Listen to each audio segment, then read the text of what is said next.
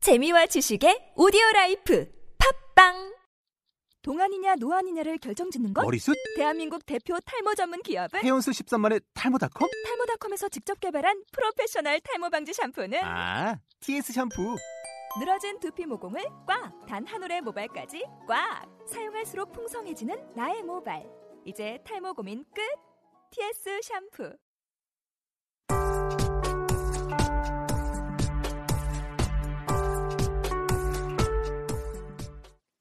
태기웅이의 세상 쪼개기 7화 3부로 돌아왔습니다. 저는 MC 태기입니다. 오늘도 저와 MC 웅이 청취자분들을 위해 한 주 동안 또 열심히 준비를 했거든요. 네. 네. 먼저 MC 웅이 그럼 준비한 이야기 말씀해 주시죠. 어, 저는 이번 주에 음악에 대해서 이야기해 볼 겁니다. 며칠 전 쉬운 일곱 번째 그래미 어워드가 열렸는데요. 이에 대해서 말씀드리고자 합니다. 예전에 네, 뭐 기억하시는 분도 계시겠지만 저희 방송에서 아이돌을 뭐 네. 주제로 다뤘던 적이 있잖아요. 그때 제 기억에 MC 웅이 잠깐 이 그래미 어워드를 언급했던 것 같은데 그 그래미 어워드 맞는 거죠? 네 그때 국내 음악상 얘기하면서 잠깐 언급했는데 네. 맞습니다. 먼저 그래미 어워드에 대해서 간단히 설명드려야 할 것 같네요. 그래미 어워드는 전 미국 레코드 예술과학 아카데미에서 주최하는 음반업계 최고 권위의 상입니다. 아무튼 그 중요성 덕분에 우리나라도 엠넷에서 이 그래미 어워드를 생중계하고 있습니다. 올해 해설은 배철수 씨와 대중음악 평론가 임진모 씨가 맡아주셨고요. 그래미 어워드는 1957년 제정되었고 1959년 제1회 시상식을 한 이래로 현재 57회까지 매해 열리고 있습니다. 장르 제한 없이 총 86가지 부분에 걸쳐 시상하기 때문에 다루는 음악의 스펙트럼이 굉장히 넓습니다. 여든 여섯 가지 부문이요? 네, 와, 확실히 음악 시장이 좀 넓다고 해야 되나? 그렇기 때문에 시상 부분이 다양한 것 같네요. 네, 우리나라의 뭐 골든 디스크나 뭐 이런 것과는 좀 비교하기가 어렵겠네요. 그 그렇죠 부분이. 사실상. 네네. 네, 아무래도 MC 택이 얘기한 것처럼 우리나라에 비해서 음악 시장이 크고 넓기 때문에 시상 부문이 굉장히 다양하다고 볼 수 있죠. 네네. 그래서 계속 말씀드리자면 올해는 9개의 부문에서 수상을 중계했습니다. 그 중에서 가장 주목받는 분야는 올해의 레코드, 올해의 앨범, 올해의 노래, 신인 가수상의 4개 부분인데요. 올해의 레코드는 상업적으로 발매된 싱글이나 앨범의 수록곡 하나를 취입한 가수, 프로듀서, 엔지니어에게 공동으로 수여되는 상이고요. 올해의 노래는 해당 연도에 처음으로 발매된 싱글이나 앨범 수록곡을 만든 작사가와 작곡가에게 수여되는 상입니다. 그리고 올해의 앨범은 해당 연도에 발매된 앨범 제작에 참여한 가수와 프로듀서, 엔지니어에게 공동으로 시상되는 상이고 신인 가수상은 해당 연도에 음반을 발표한 신인 가수나 그룹에게 수여되는 상입니다. 올해는 샘 스미스라는 가수가 단연 돋보였습니다. 이번에 신인상, 최우수 팝 보컬 앨범상, 올해의 노래상, 올해의 레코드상까지 4개의 부문을 휩쓸었는데요. 좀 특이한 점이 있다면 샘 스미스는 성소수자입니다. 원래 그래미 시상식은 다소 좀 보수적이라는 평이 많았어요. 네네. 약간 어, 흑인들보다는 백인들을 약간 더 우대하는 느낌도 있었고요. 음, 근데 이렇게 점점 개방적인 분위기로 변하고 있다는 느낌이 드네요. 아무튼 샘 스미스의 Stay With Me나 I'm Not The Only One 같은 곡은 우리나라 사람들에게도 유명한 것 같아요. 특히 I'm Not The Only One은 얼마 전에 K-pop 스타에서 에스더김이라는 청가자가 불러서 더 유명해진 것 같습니다. 또 올해는 버락 오바마 대통령이 영상을 통해 깜짝 등장해서 화제가 되, 되기도 하였습니다. 그러니까 오바마 대통령이 성추행, 성폭행 같은 사회 악에 맞서 싸울 수 있는 힘을 아티스트들이 가지고 있기 때문에 앞으로 더 힘써달라 이런 평화의 메시지를 전했는데요 덕분에 더욱 의미 있는 시상식이 되지 않았나 싶습니다. 음, 그럼 아까 네. 그 얘기했던 샘 스미스라는 가수는 혼자 상을 4개 받은 거네요? 네. MC 특은 이렇게 상을 4개나 받은 샘 스미스 알아요? 어, 제가 팝을 즐겨 듣는 편이 아니라서 샘 스미스라는 가수 이름도 처음 듣는데 어, 상을 이렇게 여러 개나 받았다니까 한번 들어봐야겠는데요? 네. MC 특도 한번 들어보세요. 샘 스미스 노래. 네. 되게 부드럽고 좀 감성이 짙다 할까요? 그런 노래인데, 어, Stay With Me 같은 노래는 거의 유튜브 조회수가 2억 을 음. 돌파할 정도로 오. 굉장히 돌풍이었고 뭐 아까 말씀드렸던 I'm Not The Only One도 정말 좋거든요. 네네. 그래서 아무튼 상을 받은 아티스트와 이슈에 대한 설명은 이 정도로 마치고요. 어, 아무래도 좀 상이 86가지나 되는데 샘 스미스만 소개하시냐 이런 분들도 계실 것 같은데 그러니까 워낙 상도 많고 그 중에 가장 돋보인 게 샘 스미스라서 일단 대표적으로 말씀드렸고요. 일단 그래미 홈페이지나 네이버에 뭐 2015 그래미 어드 치면 불- 많은 블로그에도 올해의 수상 작품과 장르별로 다 정리되어 있으니까 한번 참고하시면 좋을 것 같습니다. 네. 어, 그리고 이번 제가 57회 그래미 어워드를 더 관심있게 본 이유가 ACDC라는 호주의 하드락 밴드가 후보에 올랐기 때문인데요. ACDC는 1975년에 첫 앨범을 발매한 노장 밴드예요. 근데 혹시 들어보셨어요? 아, 처음 듣죠. 그러니까 이렇게 국내에선 좀 생소하다고 느낄 수 있는데 네. 해외에서는 1억 5천만 장 이상의 앨범을 팔아치웠을 정도로 굉장히 유명한 그룹이고요. 특히 뭐 아이언맨 아시죠 영화? 어. 네, 알죠. 아이언맨의 세인 블랙 감독이 ACDC의 광팬이에요. 아이언맨 영화에도 OST로 삽입되기도 하고요. ACDC의 노래가. 그래서 작년에 이 밴드가 락골 버스트라는 새로운 앨범을 발매했는데 그래서 이번에 좀 후보에 올랐던 것 같아요. 네. 비록 이번에 수상은 못했는데 이전에 이미 수상한 적도 있고 사실 그래미상을 받을 필요가 없다고 해야 되나? 받아봤자 의미가 없을 정도의 그런 거대한 밴드라서 어, 뭐 굉장한 팬인 저도 아쉬움은 별로 없었어요. 못 받아도. 그러니까 진짜 환갑이 넘은 노인애들인데 아직도 무대에서 막 날아다녀요. 네네. 근데 나이가 들어도 저렇게 섹시할 수 있을까? 이런 생각도 들 정도니까 청취자분들도 한번 공연 영상을 보시는 걸 추천드립니다. 굉장히 시원한 하드락이라서 스트레스가 아마 싹 날아갈 거예요. 아니, 듣다가 좀 놀랬던 게, 네. 이 사람들이 환갑이 넘은 네, 사람들이라고. 환갑이 훌쩍 지났죠. 75년에 첫 앨범을 낼 정도였으니까요. 어, 근데 암- 아직도 이 사람들 공연 영상을 보면 진짜 나이는 숫자에 불과하다는 말이 어떤 의미인지 알 수 있어요. MC택도 한번 꼭 보세요. 스트레스 풀기에 좀 좋을 거예요. 아, 네. 얘기 들어보니까, 네. 뭐, 음악, 뭐, 좋고 이런 건 사실 저는 잘 모르겠는데, 아니, 그냥 이렇게 환갑이 넘은 노인분들이라고 말씀을 드려서 될지 모르겠지만, 네. 어쨌든 그런 분들이, 와, 이런 굉장히, 뭐, 하드코어하다고 해야 되나? 저에게 네. 락은 약간 그런 거친 장르인데, 그런 걸 하고 있다는 게, 어, 신기해서라도, 어, 좀 봐야겠네요. 왜냐면은 그, 제가 느끼기에 그냥 뭐, 네. 밴드 음악이다, 로그 음악이다 하면 약간 젊은이들의 네. 장르라고 느껴지는데, 어 할아버지들이 대단하네요. 진짜 무대를 보면 그 할아버지란 생각이 안 들어요. 네네. 그리고 실제 공연장 영상을 보잖아요. 네네. 그러면 많게는 10만 명이 넘게 노는데 진짜 팬 연령층대가 굉장히 다양해요. 비슷한 연령대의 할아버지들부터 네. 뭐 젊은 여자들, 애들이 들어갈 수 있는지 모르겠는데 공연장에 네네. 공연장에 가끔 어린이들 모습도 보이더라고요. 그래서 그냥 할아버지라고 하기에는 그 에너지가 젊은이한테 뒤처지지 않을 정도로 굉장히 그런 것 같고요. 아무튼 MC 택도 그렇고 지금 저희 방송 듣고 계신 분들도 ACDC 공연 영상 꼭 보시는 걸 추천드립니다. 네, 근데 제가 한 가지 더 궁금한 게 있는데, 네. 그럼 이, 뭐, 그래미 어워드 이 영상이나, 네. 혹시 이 ACDC 영상을 어디 가면 볼 수 있어요? 아 이거 설명을 안 드렸네요. 네네. 그러니까 이게 일단 엠넷에서 방영을 했기 때문에 네. 엠넷 홈페이지 가셔서 다시 보기 서비스를 이용하실 수도 있고요. 네네. 유튜브에 들어가서 2015 그래미 어워드라고 치고 아니면 거기에 보고 싶은 아티스트의 공연 같은 거를 뒤에 덧붙이면 영상이 짧게 잘라서 다 나옵니다. 어... 그래서 약간 번거로울 수도 있는데 공연 장면만 나오기 때문에 그걸 이용하시는 것도 좋을 것 같네요. 네, 제가 준비한 이야기는 여기까지고요. 이번엔 MC 택이 준비한 이야기를 들어봐야겠네요. 네, 저는 어, 드라마를 하나 소개해드릴까 합니다. 오, 어, 드라마요? 네네. 그러니까 저희가 3부 코너 지금까지 하면서 네. 전시회도 했고 음악도 했고 다양한 장르를 소개해드렸는데 또 드라마는 처음이네요. 어, 그런가요? 네네. MC용 얘기 들어보니까, 진짜 드라마를 처음으로 다루는 것 같네요. 네, 점점 넓어지는 것 같아요. 네네. 뭐, 어쨌든, 뭐, 이야기를 이어나가겠습니다. 어, 제가 소개해드릴 드라마는 고맙다 아들아입니다. 음. KBS ETV에서 E 방영된 2부작 특집 드라마인데요. 네. 2월 11일 수요일과 2월 12일 목요일에 각각 1회와 2회 방송을 끝으로 이제 마쳤습니다.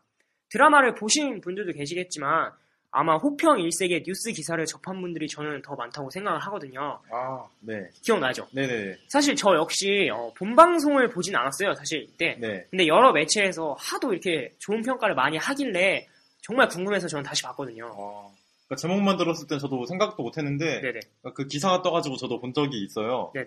그래서 아이돌 그룹 어떤 누가 주인공으로 나왔는데 뭐 연기도 잘했고 네. 드라마 자체도 되게 막 잘 됐다고 웰메이드라고 그러던데 그거 맞죠?